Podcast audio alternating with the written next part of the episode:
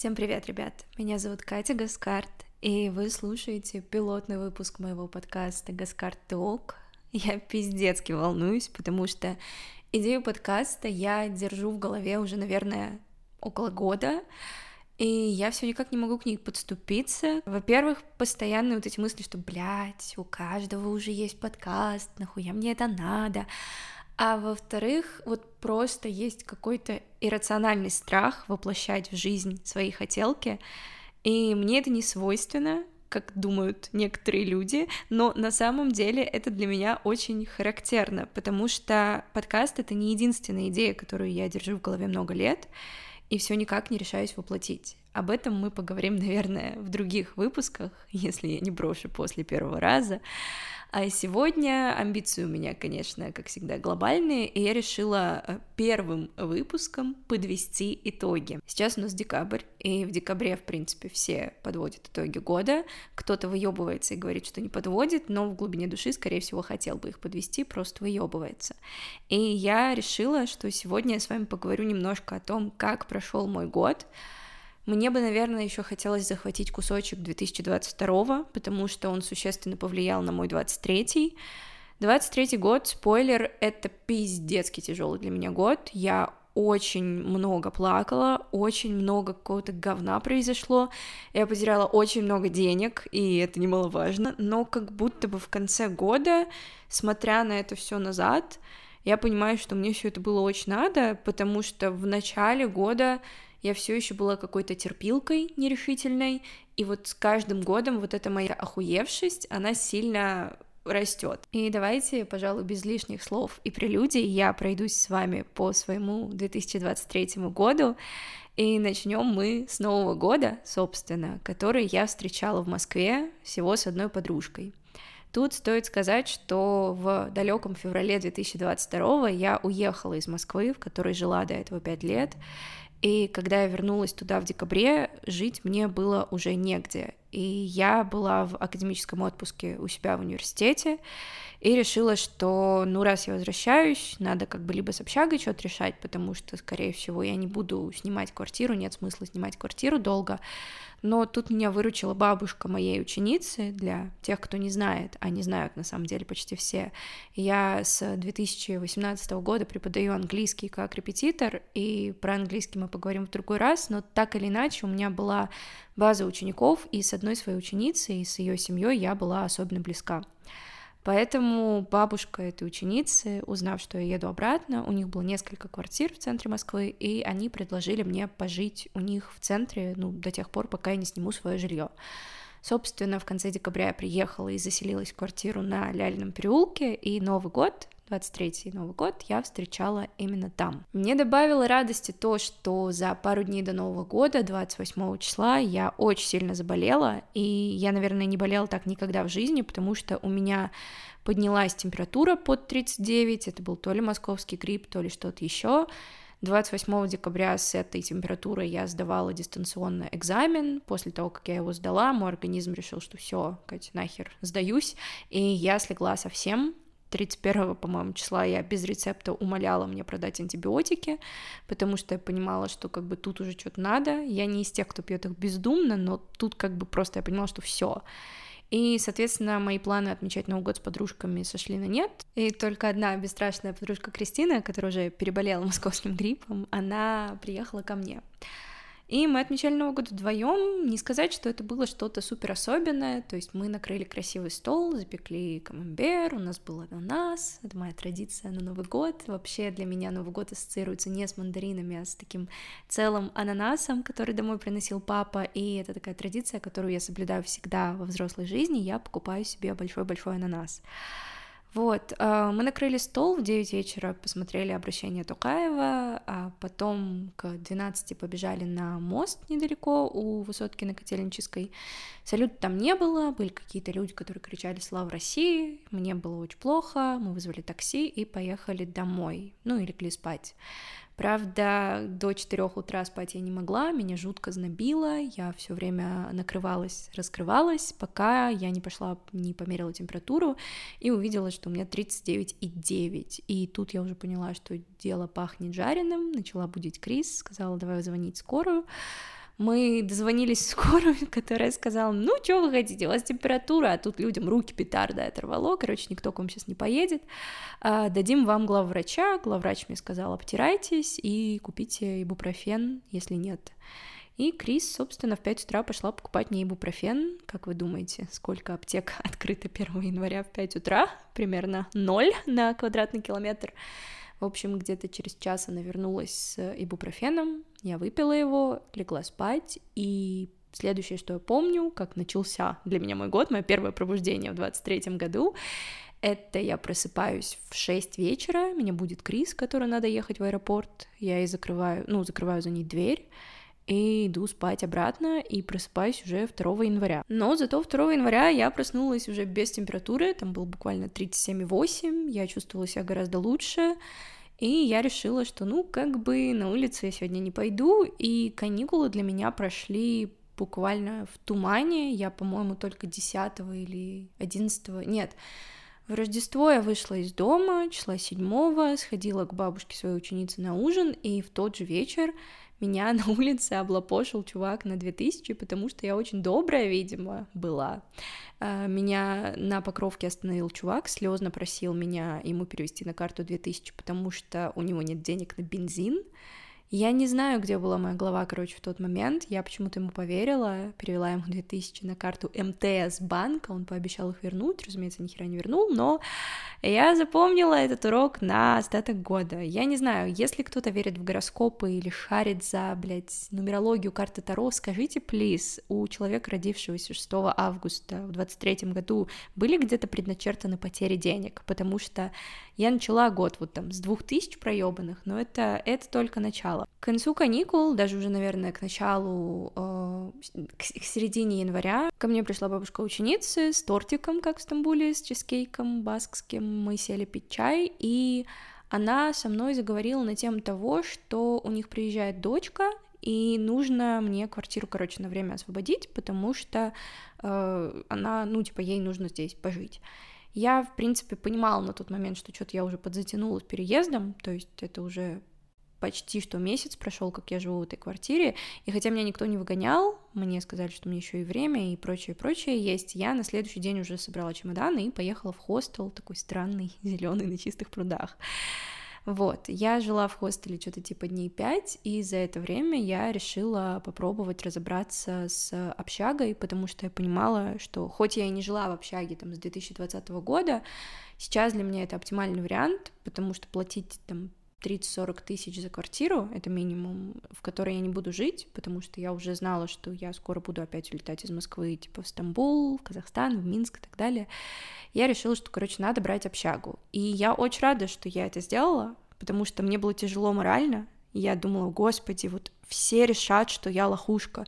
Все же считают, хуй знает почему, за мной смотрит очень много народу, и от меня постоянно ждут каких-то успехов. С самого детства я бегу вот эту гонку за успешным успехом, и все время мне кажется, что я в ней отстающая. И несмотря на то, что объективно я для своего возраста достигла ну, достаточного количества вещей, и многие хотели бы достичь столько же Сори, я немного нервничаю. И я все равно постоянно чувствую, что вот шаг влево, шаг вправо, никакого права на ошибку вообще у меня нет. И когда я понимала, что надо возвращаться в общагу в январе, я думала, честно, меня все посмотрят и скажут, блядь, вот это она лохушка, у нее нет денег там, чтобы снимать квартиру в Москве.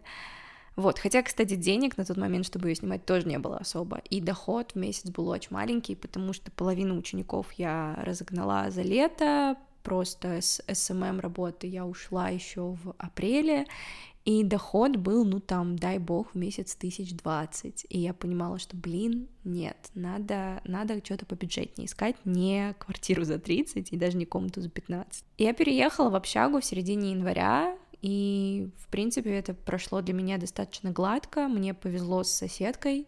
Не сказать, что мы с ней стали подружками, но как бы она была обычная, вполне себе адекватная, по крайней мере, первую часть там, моего пребывания в общаге. К концу уже есть вопросы.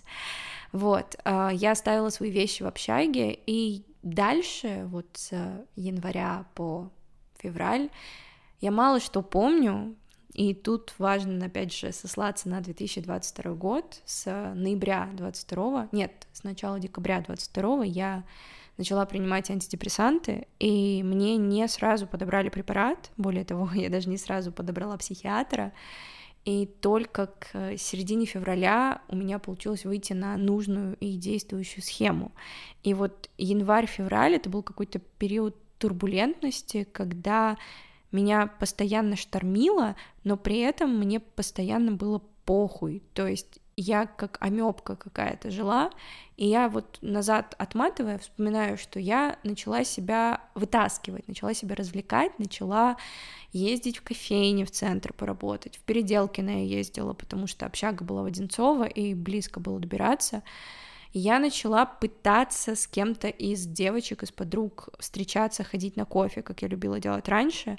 И тут, конечно, добавляло сложности то, что за 22 год все мои подруги уехали, и остались какие-то приятельницы, знакомые, но они не входили в мой близкий круг. То есть, если я уехала в феврале 22 Э, и все еще были, по большей части, в Москве, то к декабрю разъехались уже почти все, а я такая вернулась. И мне было очень-очень тяжело э, заново как-то социализироваться. И хотя это привело к тому, что за 23 год у меня появились прекрасные новые подруги, в начале года, в начале года это вообще было непросто. То есть там надо было идти куда-то, и не совсем с нуля. У меня за этот год практически не появилось новых друзей, новых знакомых но надо было там вот восстанавливать какие-то социальные связи, которые утратились еще в году 2019-2020, и это было тяжело. Ко всему прочему, я восстановилась в вышке, в декабре 22 года, собственно. И январь-февраль — это был период, когда мне нужно было общаться с одногруппниками, вписываться в какие-то групповые проекты, а люди меня вообще впервые видели. То есть я просто... Некоторые даже не видели, я просто в чатах появилась, нашла там себе какие-то группы, с кем я буду защищать проекты там в марте, в апреле, и нужно было периодически там с ними поддерживать связь, что-то делать, и самой лично в плане долгов и хвостов делать нужно было прям дохерища, потому что у меня тянулись хвосты с третьего курса, на четвертом появились какие-то новые предметы, изменения в программе, и я прям интенсивно ботала в январе-феврале, иногда выбиралась с девочками куда-то на кофе, и в целом пыталась восстановиться, то есть хотела просто стать нормальным человеком обратно, потому что конец 22 года, ноябрь-декабрь, поебал меня так, и это уже другая тема выпуска, как не ебал вообще никто и никогда. Я думала, мне первая любовь сделала больно, но я не знала, что меня ждет, когда мне будет уже 23 и будет ноябрь-декабрь 22. В февраль я вошла такой чуть-чуть едва-едва окрепшей, и у меня из февраля наконец-то появляются какие-то первые воспоминания осязаемые, которые мне нравится ну, гонять в голове. Во-первых, в феврале, а, после очень тяжелого января, там новогоднего, предновогоднего, после новогоднего, и на новогодних праздниках мы еще делали трек, мы делали френд-зону, и с ней ничего не получалось. Чувак, который мне ее делал, а, он, во-первых, очень плохо со мной морально как-то типа себя вел, когда мы записывали вокал, а это был первый опыт записи вокала не дома, это был первый опыт на студии. А, я потом ездила к старому знакомому, мы пытались с ним что-то переписать и как-то спасти ситуацию, но лучше вообще не стало.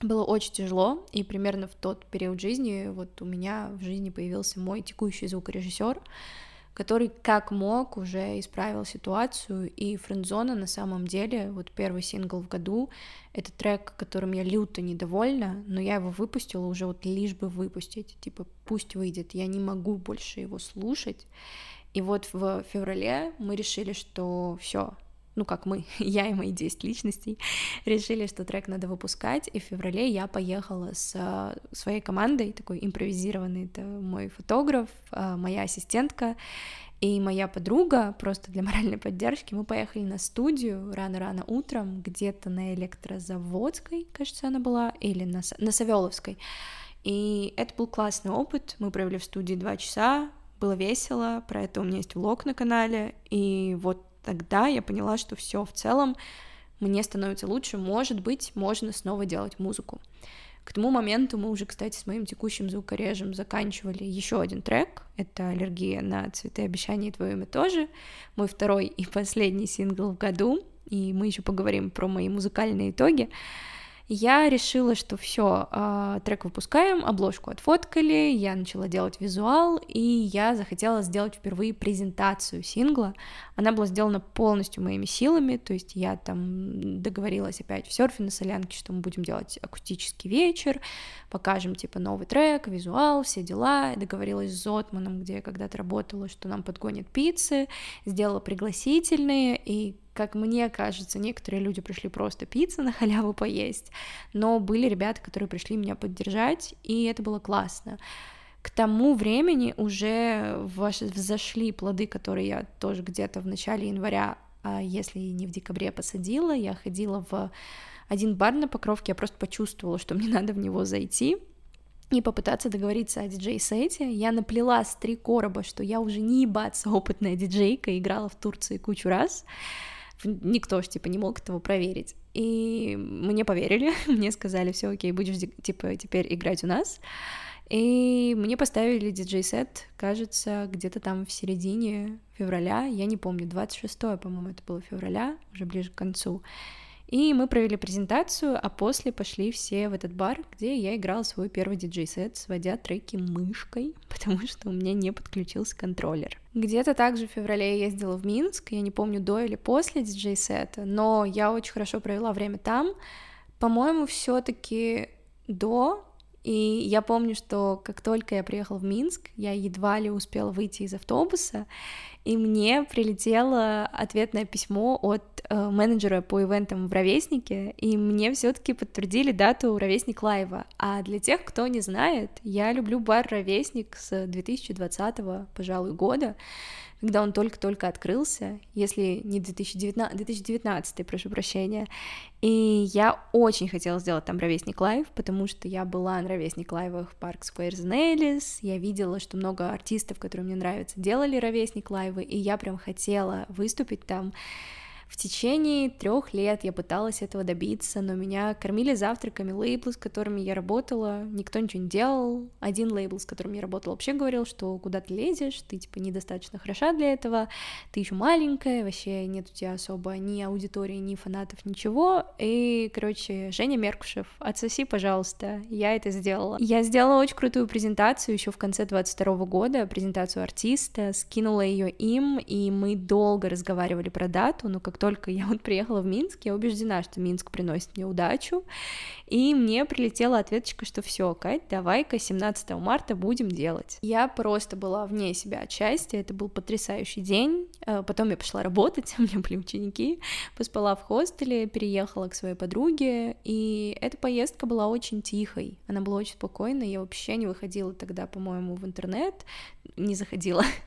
Мы дома жарили драники с вареной колбасой, оказывается, так можно делать, а, и просто классно проводили время. Приехала наша подружка из Барановичей, мы погуляли, Просто здорово, тихо, спокойно, уютно и хорошо, как и в принципе сейчас в Минске. А записываю подкаст я именно из Минска. Дальше я отыграла свой диджей-сет, получается, в 26-х вот числах. Немножечко что-то, видимо, происходило в Москве, и я помню, что я собралась в Стамбул, наконец-то, потому что с переездом в общагу и вообще совсем на свете у меня что-то как-то подзатянулось мое пребывание в Москве, я не хотела в ней быть так долго, и еще тут надо сказать, что я много училась, и, по-моему, когда вот пришло время возвращаться в квартиру типа в центре, я сказала, что давайте-ка я останусь в общаге, во-первых, потому что мне не хотелось зависеть так сильно от кого-то и жить все таки в чужом жилье, а во-вторых, я просто в общаге как-то успела притереться к некоторым людям, и это уже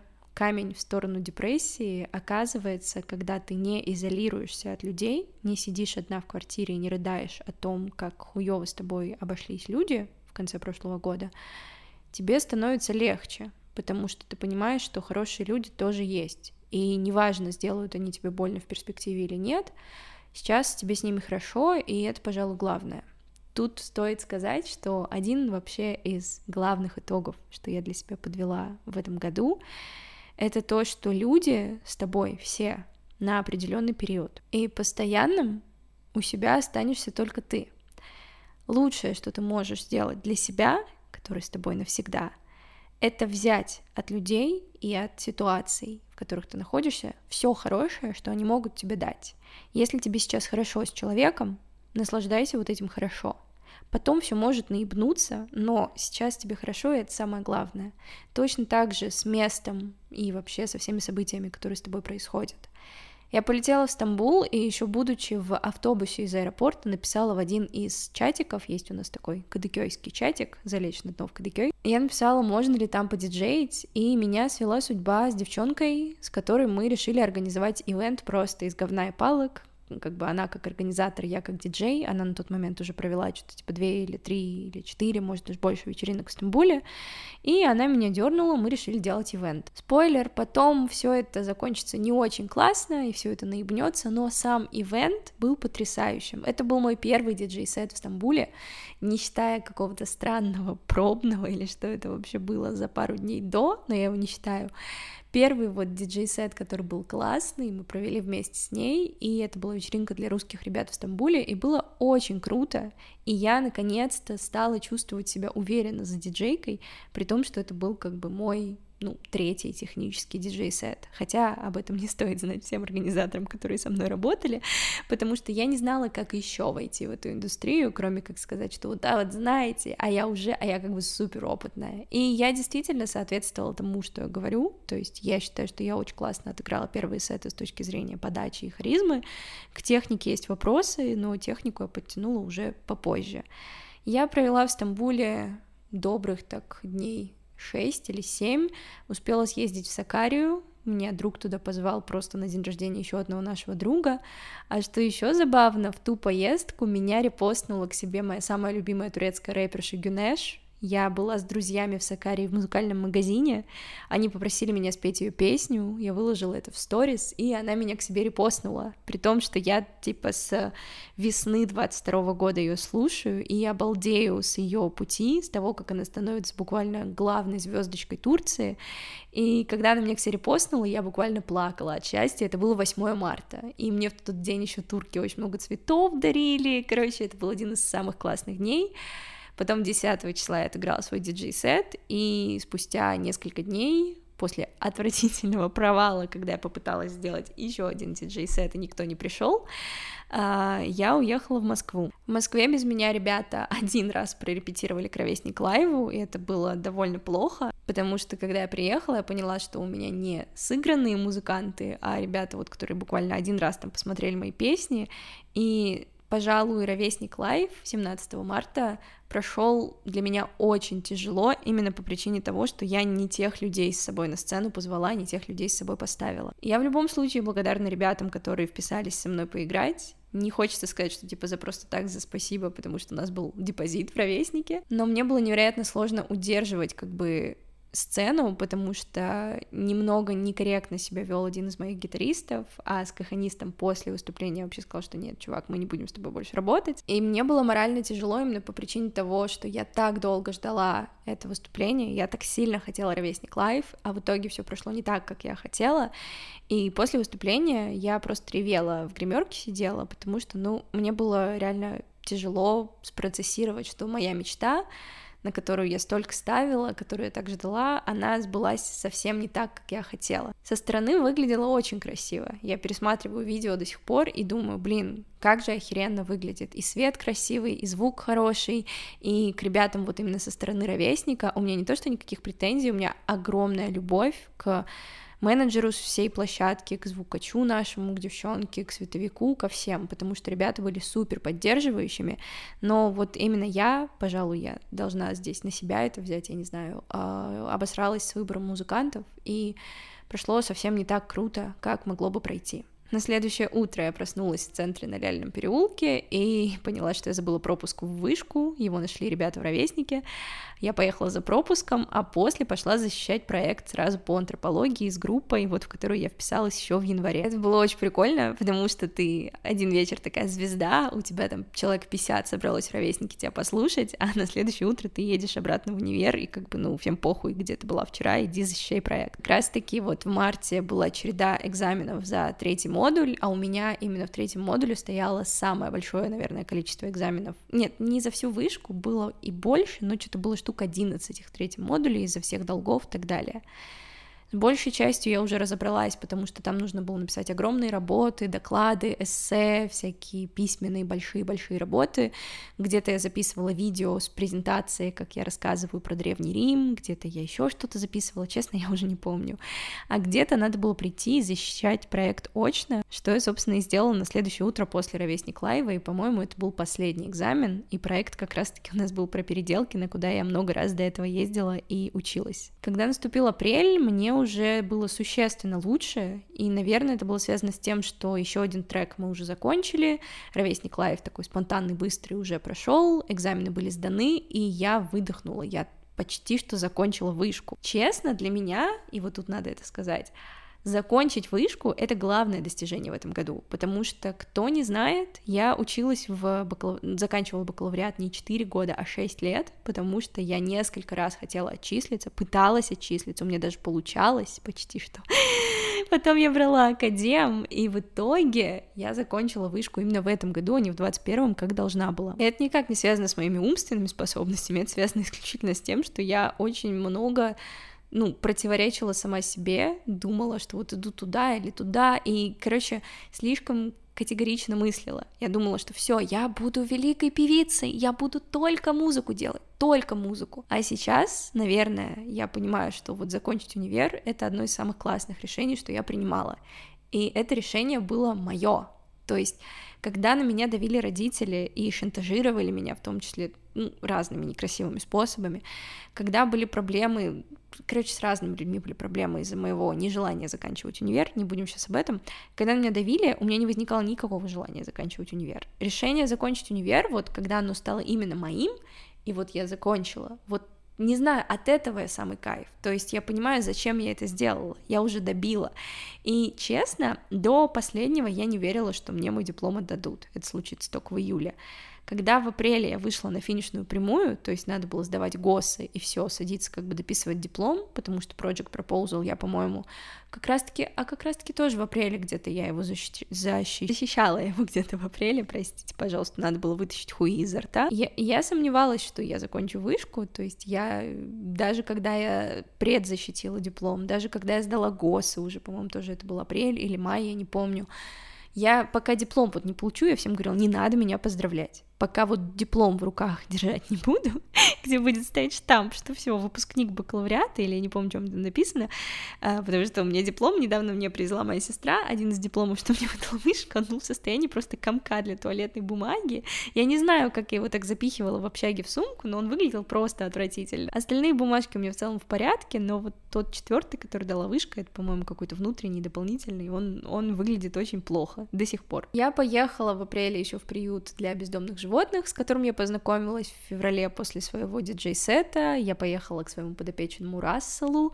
Сейчас за ним ухаживает моя подруга Настя, потому что я переехала из Москвы. Настя, привет, если ты это слушаешь, и спасибо тебе огромное. Я думаю, Настя справляется с этой ролью лучше, чем я потому что я, правда, ну, во-первых, переехала, а даже пока я была в Москве, я бывала в ней слишком редко, чтобы ездить к своему псу часто, и я просто деньги на его содержание перевожу. Я начала готовиться к релизу следующего трека, мы решили устроить съемку на улице на пленку, я позвала свою ассистентку, а она, в свою очередь, нашла какую-то девочку с пленочной камерой, свою подругу, которая нам помогла, Ульян, спасибо тебе большое. И самое забавное, это то, что за день до этой съемки я ударила палец на кухне о табуретку, и это был не просто просто мизинцем ёбнулась об стул, а я поехала на скорой в травмпункт, и мне смотрели, что у меня там с пальцем, у меня была не трещина, а типа, по-моему, очень сильный ушиб, ну, короче, мне наложили лангету, и на съемку я поехала в одном ботинке, а вторая нога у меня была сбинтована, и мне пришлось поехать в шлепанце. Но это было даже забавно, теперь мне есть что вспомнить, и, блин, ну, это просто прикольно, когда ты идешь по Москве, и одна нога у тебя в ботинке, а вторая в шлепанце. Я очень много гуляла по весенней Москве, это, наверное, одно из моих любимых занятий, это такая моя своеобразная терапия, гулять по Москве под музыку. Тогда же был концерт у моего менеджера и приятеля Дани Отды, и я помню, как я красивая, наряженная, бежала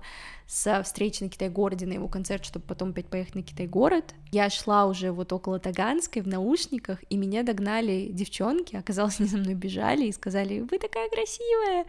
И, наверное, вот этот период, когда все реально стало хорошо, то есть, по-моему, конец апреля и май в целом, это тот период, когда все было в порядке. Если не считать того, что я поехала в мае писать диплом в Павлодар и успела пожить пару дней с родителями, чего лучше не делать никогда, про родителей мы не будем говорить в этом выпуске. Апрель-май для меня прошли довольно хорошо. В Павлодаре я переехала быстро к дедушке, и мне стало довольно спокойно. Потом я ездила в Алмату собирать интервью у ребят для своего диплома. Тема моего диплома звучит как «Динамика языковой ситуации в Казахстане. Роли и статусы идиомов». Идиомы — это не идиомы в английском, это идиомы, все диалекты, языки и их сочетания, которые вообще распространены в регионе. И я изучала то, как языки сейчас распределяются в современном Казахстане. Это была довольно необычная инноваторская тема для той программы, на которой я учусь. Я безумно благодарна своему научнику, потому что он меня поддерживал, и я прям счастлива, что именно он мой научник. Это такой человек, который в социолингвистике реально шарит. И я решила, что раз уж я заканчиваю универ, я должна хотя бы одну хорошую работу за время универа сделать, ту, за которую мне не стыдно.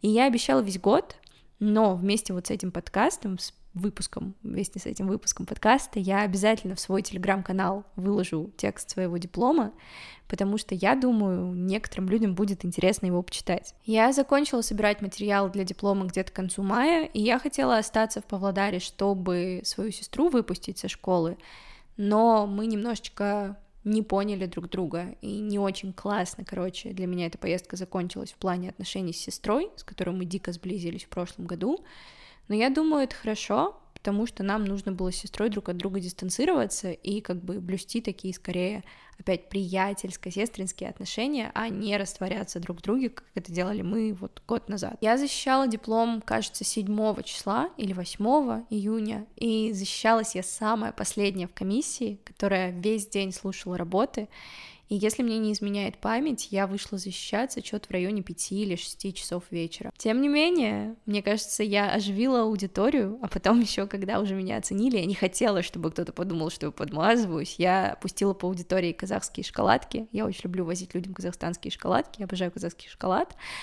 И на оглашение результатов я не осталась, мне надо было ехать, но я зашла в Zoom, и у меня до сих пор есть смешная запись, где что-то в районе восьми вечера руководитель нашей программы оглашает наши оценки, я получила свою заслуженную семерку из десяти. На самом деле, это так забавно, когда в начале года ты не думаешь, что ты вообще закончишь, такая, господи, лишь бы четыре, лишь бы, вот просто уже лишь бы четыре, а когда мне сказали семь, я просто такая, блин, а почему не восемь, а не девять, я как бы вообще-то старалась, тем не менее, я закончила вышку, я понимала, что все, вот теперь уже точно все. Но, опять же, я запретила себя поздравлять, потому что вот пока диплом не получу, никаких, вообще никаких поздравлений не принимаю, вы все сглазите. Я в тот вечер зашла в Абугош и даже встретилась со своим другом на Цветном бульваре, он там уже снимал квартиру, друг мой из Павлодара, и просто мне надо было с кем-то поделиться этой радостью, что, блин, прикинь, я, походу, закончила универ, еще чуть-чуть. Я приехала в общагу, и там меня ждала моя однокурсница, мы пили джин с тоником на кухне у меня, и все было классно и весело, не считая того, что у моей соседки был в гостях ее тюбик, но не будем посвящать этому тюбику много времени, не то чтобы он слишком сильно омрачил этот год. Я уже знала, что в конце июня я уезжаю в Сочи преподавать в школу английского языка, как я думала. Была некая компания, назовем ее УПЕК, и эта компания УПЕК обещала, что вот ты едешь, если преподом к нам в школу, ты работаешь по оксфордским программам, и вообще, ну, короче, классный опыт, потому что на тот момент я уже знала, что буду открывать свою школу английского. Это спойлер, что еще я сделала в этом году. Я решила, что мне этот опыт нужен, потому что я преподавала и очно, и онлайн, но все время индивидуально, максимум двум людям, и я хотела посмотреть, как я справлюсь с группой детей. А, справилась с группой детей я замечательно, но вот все остальное было очень хуево, потому что мы приехали не в школу, а в лагерь на базе Минспорта РФ, где были тараканы у людей, у детей, не, даже, не, не то чтобы у обычных людей, а у деток. В номерах были тараканы, в классах, которые ни хрена не классно, на самом деле, не было окон, дети находили личинок там, у нас не было досок, не было маркеров, ничего на самом деле не было ни для преподавания, ни для комфортного времяпрепровождения детей. И примерно во второй или третий день, как мы туда приехали, ну тут сама судьба велела, мне пришло письмо счастья из Стамбула.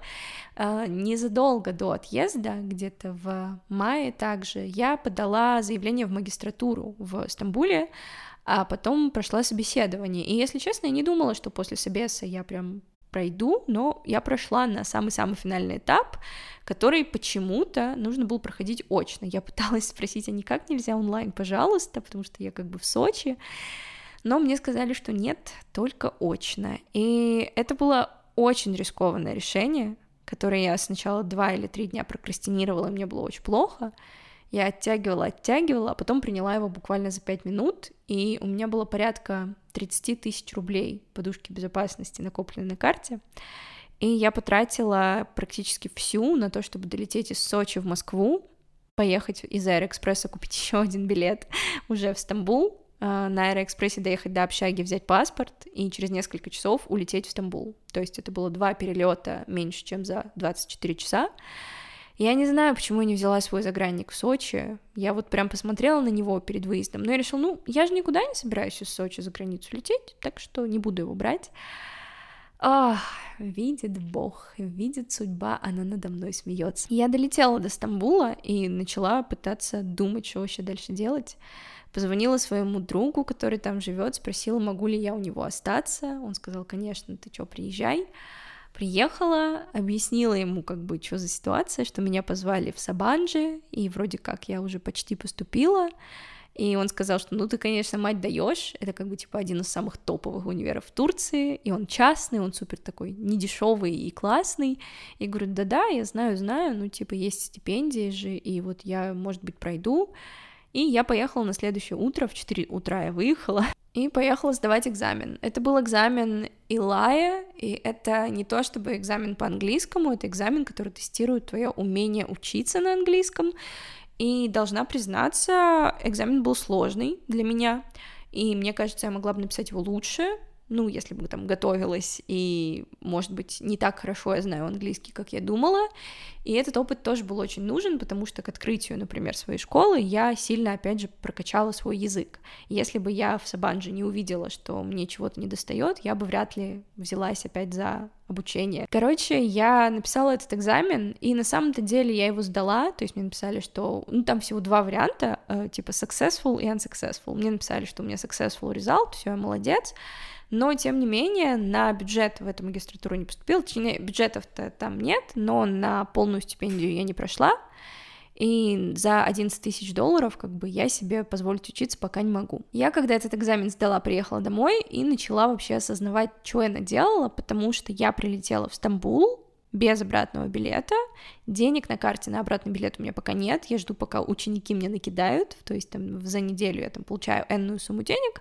Вот когда э, эта энная сумма денег подкопится, я смогу купить билет. И то, если билеты не подорожают. А билеты дорожают очень быстро. Я решила, что пока уж я тут, я могу сгонять к своему другу в Измир, потому что я давно обещала. И к тому же я ведь умею играть диджей-сеты, а в Турции у меня уже есть даже опыт и несколько площадок, с которыми я работала. Я написала на несколько площадок, сказала, ребята, давайте, короче, я у вас поиграю, вот за такую-то сумму денег, и они согласились.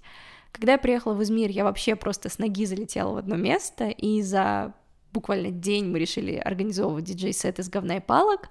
Мне заплатили там, мне заплатили там. В целом я довольно неплохо заработала за ту поездку и решила лететь, кстати, будучи еще в Измире, не в Москву, а в Ереван, потому что мне мой друг, приехав из Еревана, посоветовал классный бар там. Я написала им, сказала, привет, ребята, я, короче, играю диджей-сеты, давайте я к вам прилечу и поиграю у вас. Они сказали, да, давай прилетай. Собственно, билеты в Ереван стоили гораздо дешевле, чем в Москву, и я улетела в Ереван, и решила, что поиграю один раз, а вот потусуюсь, ну, несколько дней. В Ереване было прикольно, хотя бы потому, что последние три дня я провела у чувака, с которым у нас была очень странная история отношений. То есть это не были отношения в привычном понимании этого слова, мы никогда не встречались, но we kinda had a thing. Короче, я не видела его с тех пор, как довольно плохо у нас закончилось это thing. И я сама ему написала, потому что на тот момент мы уже общались из-за концерта «Анакондас» в ноябре 2022 года, где я спела, собственно, с «Анакондас» на одной сцене, и я решила, что все, чувак, привет, давай-ка, короче, я к тебе приеду, можно я у тебя останусь. Я реально очень хотела его увидеть, я хотела посмотреть на свою реакцию на него, как мое тело на него отреагирует, как вообще я буду себя рядом с ним чувствовать, и в целом первые два дня было довольно некомфортно и странно. Рядом еще постоянно были какие-то другие люди, мы друг на друга токсичили. Хотя мы забились там пойти все вместе на Анакондас, и мы довольно неплохо проводили время. Тем не менее, нормально поговорить с ним мне удалось. Это какая-то уже традиция. В последнюю ночь в 5 утра, перед отъездом из каких-то городов и стран, ты садишься с важным для тебя человеком и разговариваешь обо всем. И, в общем, мы очень классно поговорили с этим чуваком. И для меня песня «Список из ста» если кому интересно, если кто поймет. Она больше не ощущается как болючая. Мне очень нравится как сама песня, так и вообще все, что с ней связано, потому что когда ты чуваку говоришь, слушай, а тебе когда-нибудь типа читали Нойза в формате стихов, а он тебе отвечает, блин, не знаю, ну про меня песню писали. Это, это классно. То есть вообще было бы очень хорошо, если бы все люди, которых так или иначе касаются моей песни, понимали, что я пишу в первую очередь про какие-то свои чувства и про ситуацию, в которой я находилась, я не буду пиздеть и не буду говорить, что я никогда никому не хочу сделать больно своими песнями, потому что, блин, иногда я очень хочу сделать кому-то больно, но я считаю, что песни — это самый, ну, один из самых мягких способов это сделать. То есть я не никогда, наверное, не опущусь до того, чтобы сделать какое-то фактическое зло и какое-то говно прям в жизни, потому что у меня есть э, опыт, когда такое делали для меня. Но когда я пишу песни, я так проживаю боль, и со временем, и с опытом, с взрослением, я просто поняла, что не все песни, возможно, стоит выпускать, но так или иначе я не жалею нет, об одной песне я, пожалуй, жалею из выпущенных, но не жалею точно о списке 100 и о первом своем альбоме, потому что это все мне привело вот к тому, что в этом году у меня спустя три года после выхода этого EP вот такая вот классная история случилась. Я прилетела в Москву 7 июля, кажется, и... Нет, вру, 7 я играла диджей-сет в Ереване, а прилетела в Москву я числа 9 и забрала свой диплом практически сразу.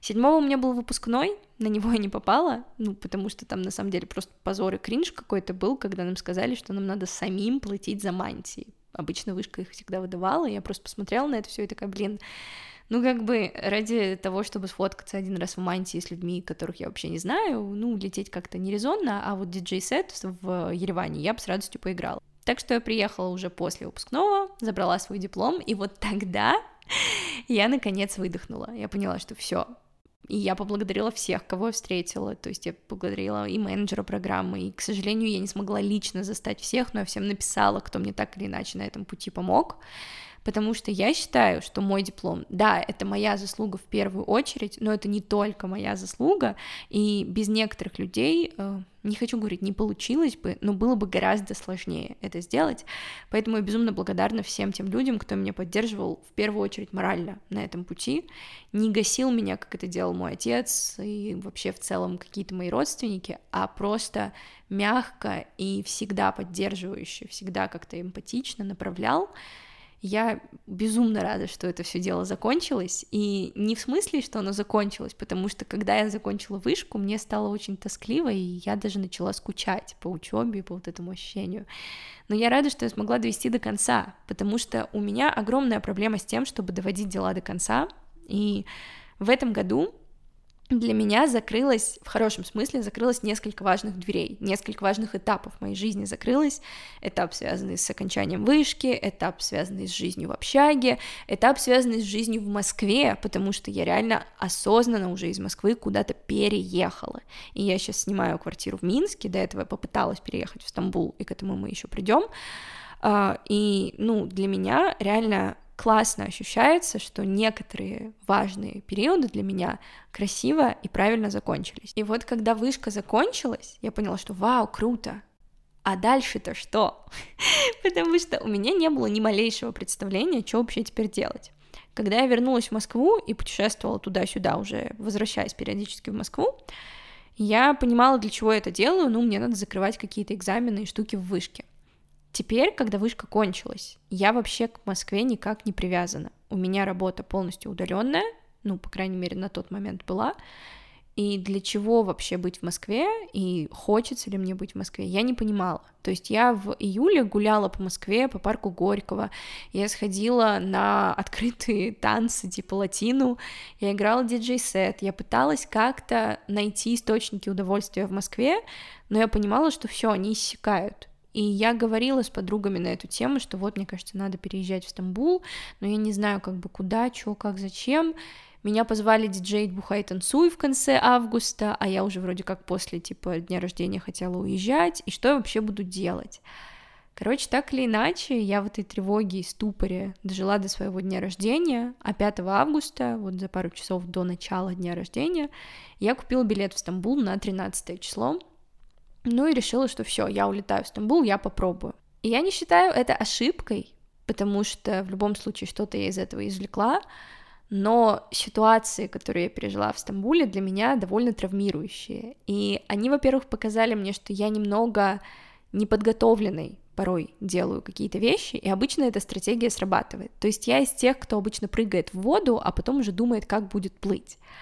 Но со Стамбулом не получилось, отчасти из-за менталитета, отчасти вот из-за того, что, ну, тупо не повезло. Меня в Стамбул позвали, точнее, меня позвали в Измир, в Турцию. Меня позвали ребята, которые организовывают там вечеринки.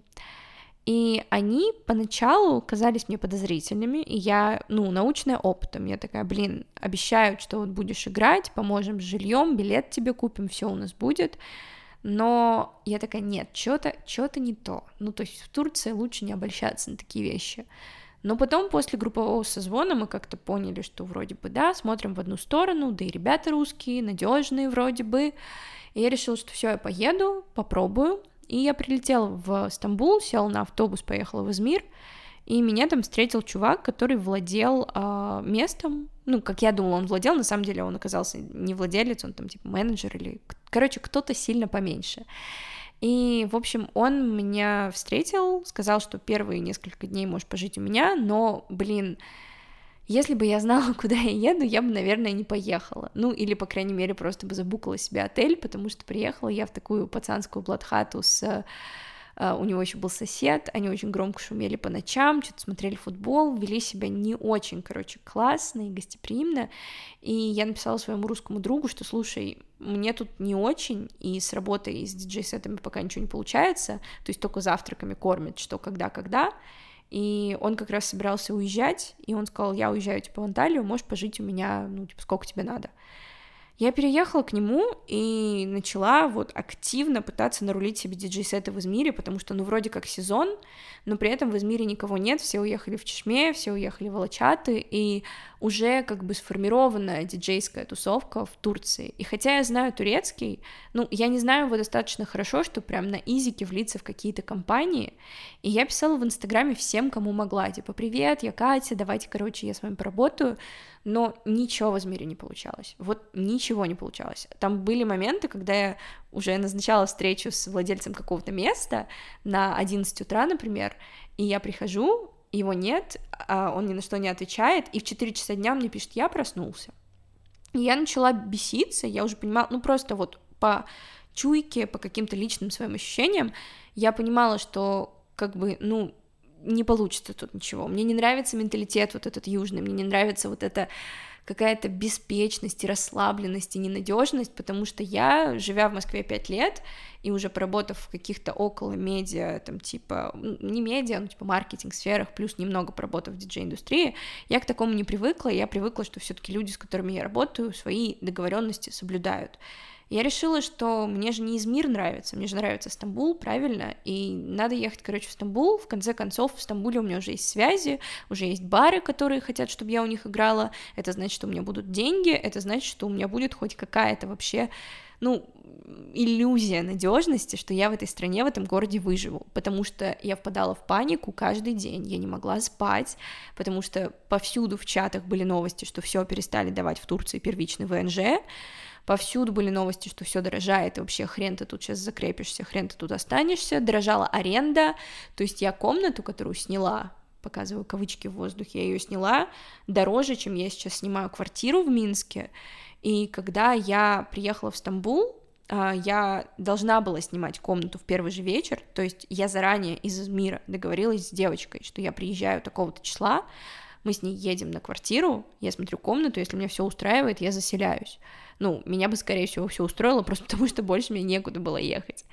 А, и я приезжаю утром в Стамбул, сижу в Старбаксе, жду ее приезда, там что-то типа в 2 или в 3 часа мы договорились, и она мне в 2 или в 3 пишет, слушай, я, короче, знаешь, я решила никуда не ехать, я тут еще типа на море потусуюсь, и я ей пишу, говорю, ты издеваешься? Типа, я, я в Стамбуле уже, куда я сейчас ехать должна?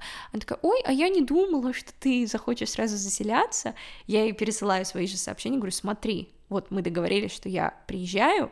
Она такая, ну, ну а вдруг бы тебе не понравилось? Ну, ты, ты, ты. Я понимаю, что все пиздец, надо ехать как бы в хостел, в отель, еще куда-то, чтобы, ну, не ночевать на улице.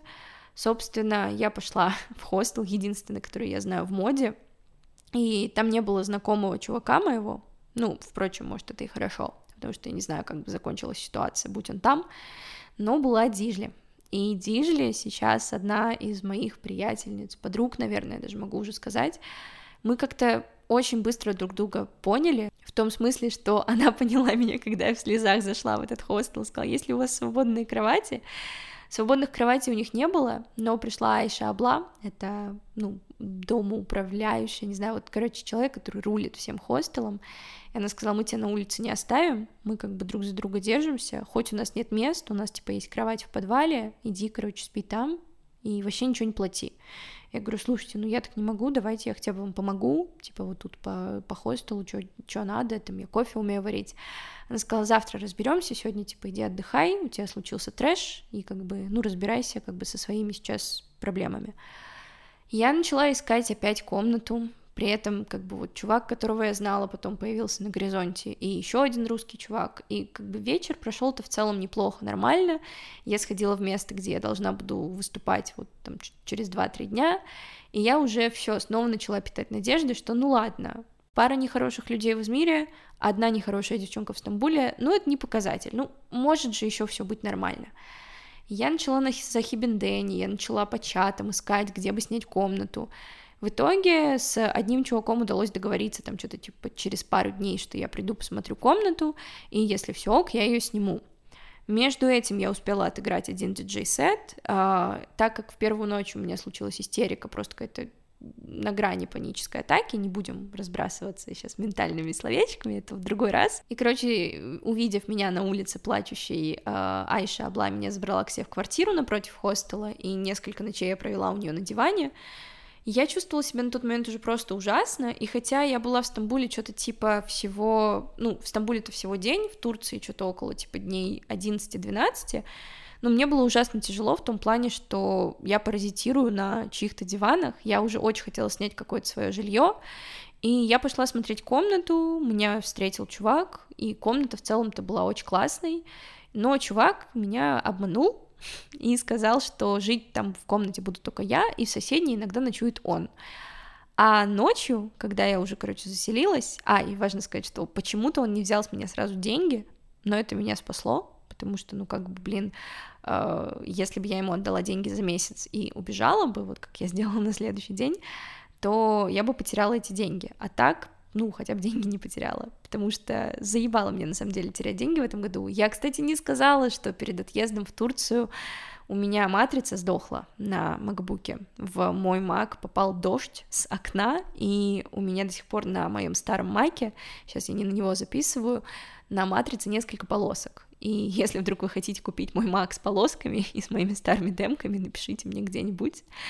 Вот, а, я потратила на ремонт кучу денег, благо мне все-таки помогло пара человек, и за что им большое спасибо, кстати. Вот, и когда я была, короче, в Стамбуле, меня реально спасло то, что я не заплатила за квартиру, точнее, за комнату заранее. А, ночью, первой же ночью, единственной, последней, которая я переночевала на этой квартире, в эту квартиру пришел какой-то старый дед турок, и вел он себя не очень корректно, э, в плане он был довольно громким и пытался что-то меня как-то зазвать к себе на кухню, пойдем, пойдем, типа посидим, поболтаем и так далее, а я такая, можно, пожалуйста, просто я посплю тут, потому что, ну, как бы, когда в час ночи в квартиру заходит какой-то старый дед, это немного странно и немного страшно. На следующее утро я написала этому чуваку, что можем ли мы поговорить и вообще понять, что нам делать с ситуацией, с квартирой и, ну, как бы как мы будем решать эту проблему. Я уже вообще не хочу, если честно, в Турции оставаться, потому что я реально была в истерике, и я иногда в истериках говорю вещи типа «Господи, хоть бы все сдохли, Господи, хоть бы ваша Турция провалилась», и я ему сказала, что, блин, я уже вообще не хочу ни в какой Турции оставаться, что вообще происходит, я устала. И он очень странно начал себя вести, и он мне пишет, знаешь, короче, мне не нравится твое поведение, и вообще собирай свои вещи и уходи. Я говорю, что сейчас 9 вечера, куда я сейчас пойду по ночи, ну, как бы я не знаю, он такой, ну, тогда я буду рад, если твоих вещей не будет в квартире уже завтра утром. Я эти сообщения видела уже будучи около хостела, и, в принципе, квартира была недалеко от хостела, где я жила, и я показала их Дижле, в плане я уже опять тряслась от того, что я устала, и не получается ни хрена вот так, как я хочу. Вроде с работой все ок, типа диджей-сеты я себе нарулила, и у меня впереди еще три, а с жильем какая-то херня вечно случается. И она мне говорит, ты хочешь там, ну, ночевать? Я говорю, если честно, мне стрёмно. Она такая, все, короче, я тебе, ну, не дам там ночевать. Если что, пойдешь ко мне, я, типа, у себя тебя оставлю. А вообще пошли, короче, забирать твои вещи, я тебя одну туда не пущу, не пущу пойдем вместе, короче, забирать твои вещи. Мы пошли вместе забирать вещи. Дижли предложил пописать на кровать, но я сказала, что не надо. И мы забрали мои вещи, оставили ключи, ушли и просто заблокировали этого чувака, чтобы более он мне не писал, и его странный дед на меня не выходил. Я думаю, моей ошибкой было то, что я не оставила ему, типа, 200 лир или сколько я там, по, если, 3, ну, короче, 7, 7 тысяч поделить на 30, я должна была сколько-то денег оставить, потому что потом он мне начал писать вплоть до того, что ты должна мне тысячу лир, и вообще я знаю, где ты живешь, э, мы с тобой встретимся и поговорим уже по-другому, если ты не понимаешь по-хорошему, пошла ты нахуй, сдохни. Он мне это все писал с разных номеров в WhatsApp, типа, если ты думаешь, что ты можешь заблокировать меня на одном номере, то ты ошибаешься.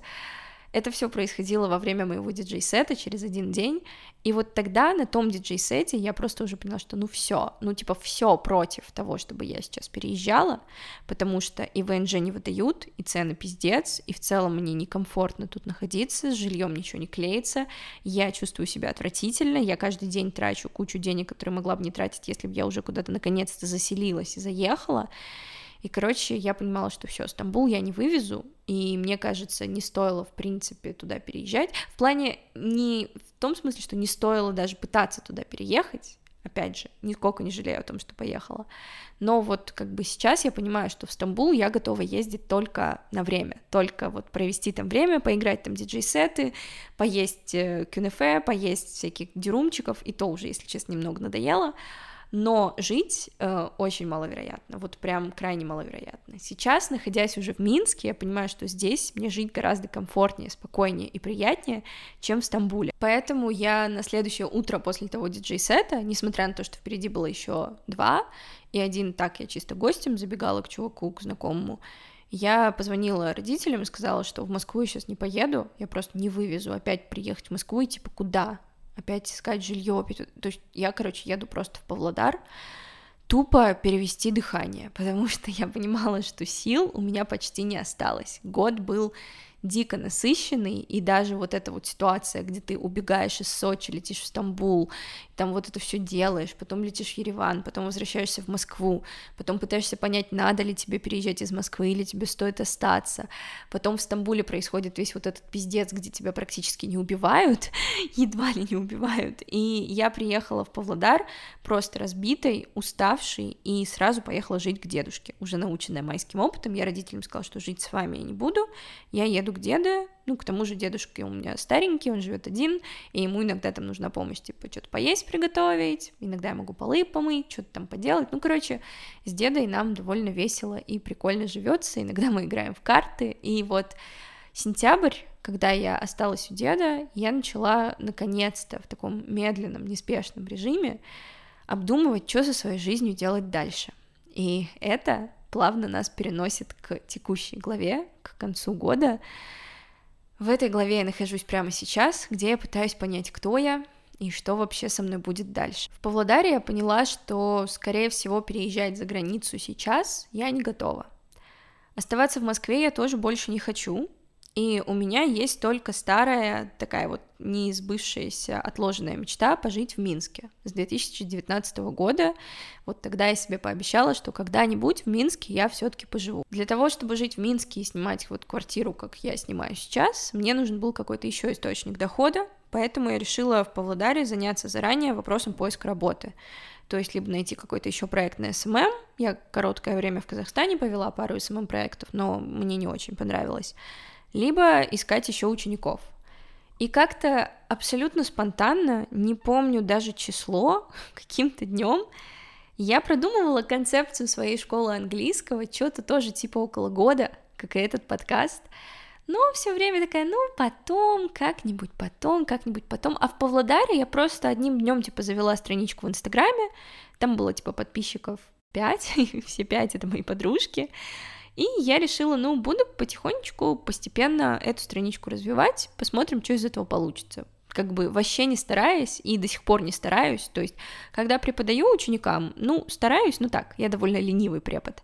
А в плане развития там бренда, бизнеса и прочее, прочее, да, ну, типа он есть, и хорошо. То есть, как бы клиенты найдутся в любом случае. И что удивительно, э, пока я была в Павлодаре, ничего не стреляла, то есть, ну, типа, была страничка и была. Уже когда я в Москву полетела, я выложила первый рилс, и почему-то именно первый рилс решил залететь.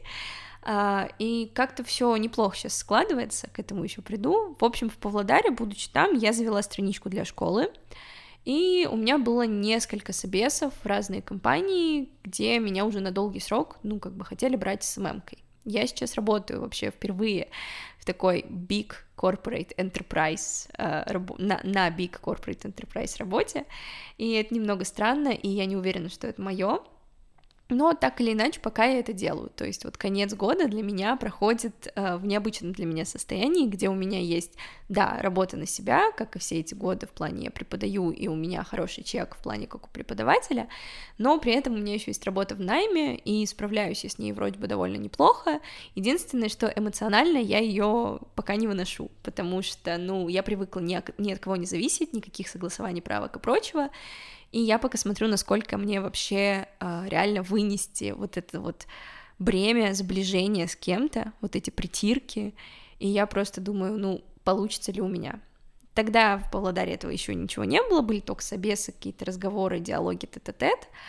А мне прилетел офер от одной IT-компании, связанной с книжками, с офисом в Москва-Сити, но я отказалась, потому что, мне кажется, довольно стрёмно те деньги, которые они предлагали с офисом в Москва-Сити предлагать те деньги, которые просила я, они мне были не готовы дать, то есть офер был, короче, меня не устраивал офер, а они не могли мне дать больше денег, и я такая, нет, короче, ребята, нет. Так я поняла, что, в принципе, в Москве я не остаюсь, поехала дальше в Минск, и когда я приехала в Минск, буквально на второй день я сняла квартирку, в которой я живу сейчас, и у меня самая идеальная квартирка на свете, пожалуй, одна из самых идеальных квартирок на свете. А, я ее очень люблю и постепенно обживаю. У меня вот тут рядом стоят елочки, такая коробка с елками. Я вчера себе гирлянду вырезала сама. У меня тут такая, такой уголок с подарками. Очень классный подарок мне подарила моя подружка в Москве, куда я недавно гоняла и убедилась, что как же хорошо, что я переехала. Я вообще не хочу жить в Москве сейчас.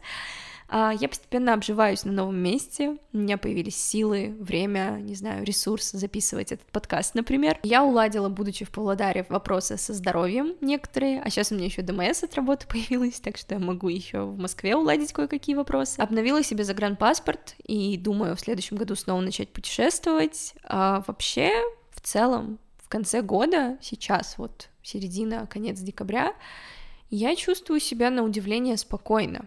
То есть, да, есть моменты, которые для меня прям невыносимые, а, и они связаны именно с новой работой в корпоративной культуре, потому что мне дико тяжело, безумно тяжело адаптироваться вот к тому, к чему я не привыкла. Но в остальном я как бы в порядке. У меня очень быстро начала расти моя школа, и я нашла двух преподавательниц, есть ученики, и первые заявки именно в школу, которые мы уже обработали, они пока что супер успешные, и девчонки с нами. Школа открылась 21 ноября, и ей нет еще и месяца, то есть, получается, послезавтра будет месяц, и я думаю, что у нее все еще впереди. В новом году я хочу какие-то прикольные механики и коллаборации попробовать сделать, чтобы вот, ну, просто по приколу, типа, чего бы нет.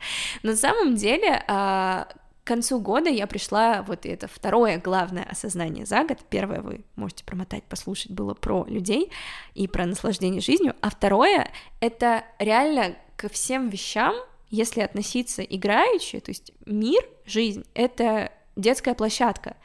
И если просто по приколу вообразить, что ты бизнес-тетя, и у тебя свой бизнес, и ты платишь налоги, и вообще это типа прикольно, все гораздо проще, чем кажется. Худшие вещи в мире сделаны на киберсерьезных щах. Меня в моей корпоративной работе больше всего сейчас раздражает именно то, насколько серьезные у всех ёбычи. Потому что по факту, блядь, SMM — это не та работа, к которой надо относиться сильно серьезно. Как и преподавание, как и бизнес. И типа я просто на чили и на приколе делаю штуки, которые мне нравятся, и мне люди за это нормальные деньги платят. Это не значит, что я безответственная. Я, в принципе, кибератветственная и несу иногда ответственность за вещи, которые вообще, ну, не в моей зоне ответственности. Я скидываю эту ответственность с себя, и оставляю только вот базовую, нужную, которую я должна нести. Типа, если мне платят деньги за занятия, я хорошо преподаю, и у меня сейчас, подводя итоги года с учениками, я смотрю, и у меня охуеть какие классные результаты вот со всеми учениками, с кем я работаю. Это вижу я, это видят они, и я просто думаю, блин, не ебаться круто. Я начала относиться к вещам проще, сама вот не понимая почему. Мне всю жизнь говорили, типа, Катя, тебе нужно быть проще ты очень все усложняешь, ты накручиваешь себя, ты драматизируешь. И, блядь, да, не с моей больной менталкой быть простым и легким человеком. Я очень хочу быть простым и легким человеком, но не могу. Априори, вот, вот просто не могу. Но когда скидываешь с себя хотя бы часть того бремени, которое ты тащил на себя всю жизнь, реально становится легче. В этом году со мной было много классных людей, и, как я уже неоднократно писала, 23-й год для меня целиком полностью это про дружбу. Я очень много лет не месяцев, даже лет, была застрявшей в одних дебильных отношениях, которые даже не стоило начинать. Все что-то думала, там анализировала и так далее. Думала, как же я без отношений. То есть для меня как будто бы физически было важно, чтобы у меня был хоть какой-то парень. А в этом году я пришла к тому, что лучше всего мне с собой, вот реально настолько комфортно, как с самой собой, я ни с кем себя не чувствую. А еще классно, вот, ну, не то чтобы еще лучше, все равно лучше всего с самой собой, но есть моменты, когда лучше бывает с кем-то, и вот эти кто-то каждый раз разные, но выборка как бы она одна. Вот этим кому-то я благодарна больше всего. За поездки по Москве на машине ночью с Макфлури, за приезды мои какие-то к подружкам, когда было тяжело, за все чаи, выпитые у меня на общажной кухне, за отмечание наших сданных экзаменов, за то, что когда я путешествовала, мне всегда было кому обратиться за помощью или кому вписаться на диван. Вот за эти вещи бесконечно благодарна и этому году, и всем людям, которые были в нем. Я думаю, что несмотря на весь пиздец, 23 год это пиздец, а не год, несмотря на весь пиздец, это все-таки лучший год в моей жизни. Она была мазохисткой, и я очень рада, что он случился, потому что сейчас, в конце года, мне нравится та ситуация, в которой я нахожусь. Мне правда нравится и квартира, в которой я живу, место, в котором я нахожусь, город, люди, мне нравится все. 29 числа у меня, кажется, концерт в Минске, так что если я выпущу до 29, приходите. Если выпущу после 29, то порадуйтесь за меня. Поэтому если в 2024 году нас ждет еще больше пиздец, я желаю вам и себе помнить, что этот пиздец все равно для чего-то нужен. Конечно, хочется, чтобы пиздеца было поменьше, и мы с вами почаще улыбались, и я не забросила этот подкаст в новом году. Но если пиздец все-таки случится, давайте помнить, что мы в песочнице, и когда нам песочек выпадает в глаза, их можно промыть, поплакать и пойти играть дальше. А если нас что-то не устраивает на текущей детской площадке, всегда можно взять свой совочек, лопатку, что там еще есть, пасочки, и уйти на другую детскую площадку. Я стала легче уходить из мест, которые мне не нравятся, и не продолжать, разрешать себе не продолжать какие-то действия. и доводить до конца то, что стоит довести до конца. Если вот держать в голове, что все, что с тобой происходит, происходит для тебя, а не против тебя, жить, правда, становится легче. Я вас поздравляю с Новым годом. А, спасибо большое, что вы дослушали этот выпуск до конца. Мои социальные сети указаны в био этого подкаста. Кажется, у подкастов есть био. Если вы здесь новенький, я вахую, что вы дослушали этот подкаст до конца, потому что обычно, не зная меня, слушать мою несвязанную речь очень, очень тяжело. Но я благодарна вам, что вы здесь. Я рада вас приветствовать с нами. Э, да, спасибо вам большое, и увидимся, услышимся уже в новом году.